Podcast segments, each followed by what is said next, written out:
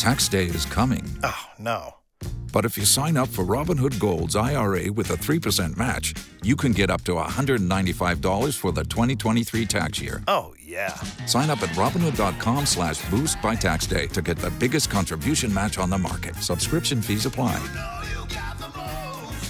Investing involves risk. 3% match requires gold for one year from first match. Must keep IRA for five years. Robinhood Financial LLC member SIPC. Wake man! Miguel and Holly. Mornings on Hot 101.5. Here's Holly O'Connor with what's trending in Tampa Bay. Celebrity divorces really span the spectrum as far as civility goes. Some of them are very embattled and embroiled in, in drama and things like that, and some are pretty chill.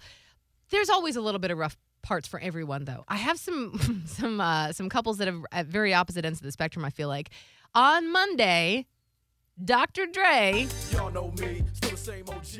attended his grandmother's funeral, which is very sad. Yeah. On his way back to his car, someone tried to serve him papers pertaining to his ongoing divorce. Ah. Apparently, he, ah. quote, recoiled in anger and refused to take them. And the person that was serving the papers just, like, dropped them on the ground. Because, like, when there's a, when you want to be served, like, you have to, the person, you have to know where the person, like, it's, it's this whole thing, right? So, like, you have to know where the person is going to be because sometimes the person might not open the door to receive the papers. And so, I, I imagine that's where, and I don't know if somebody said this specifically, the, the, people might have also pr- specifically planned for him to be at the funeral, mm. or it could have just been like, we know for sure Dre is going to be at this funeral where we can serve him the papers. It's a whole big mess. And so the papers have something to do with his payment of his estranged wife's legal fees. They're fighting how much he should be on the hook for. It's just, it's a lot. And it's not like he's like, yes, that sounds very terrible, and it is. But he's also been very terrible to her. And it's just, it's very, it's a, it's a big mess. Dang. So that's one end. Excuse me. And then um, I was interested to read this this morning. Kristin Cavallari says that she and her ex husband, Jay Cutler, attempted to make things work even as they were going through the divorce. Uh, she basically said she decided eventually that she didn't want to be in a toxic situation anymore. And I love the explanation because I think it can actually help people in similar situations. She said, There has been time over the last 18 months, because that's about how long they've been separated. She said, Where I thought, is this the right decision? Jay and I actually went on a couple of dates months and months and months ago. Then I was like, it's not there for me anymore. She said, the thing with Jay is we aren't getting divorced because of love lost, which made it really challenging because we were crazy about each other.